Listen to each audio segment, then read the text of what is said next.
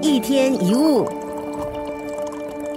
今天我们学学会说好，而且是发自内心的。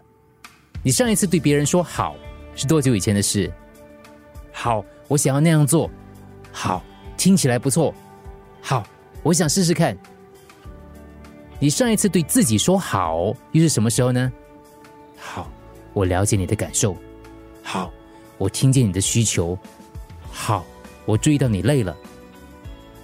当机会来的时候，也就是不管是个人、心灵、事业、学业哪一方面的成长，不要老是谨慎小心。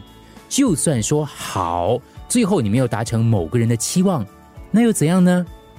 有时候我们太擅长说不，以至于遇到什么事情都习惯说不，我们甚至没有想过自己拒绝掉的是什么。就像学会说不一样。在对的时间点说好也很重要，这样有助于展现我们的能力，敞开我们的心胸。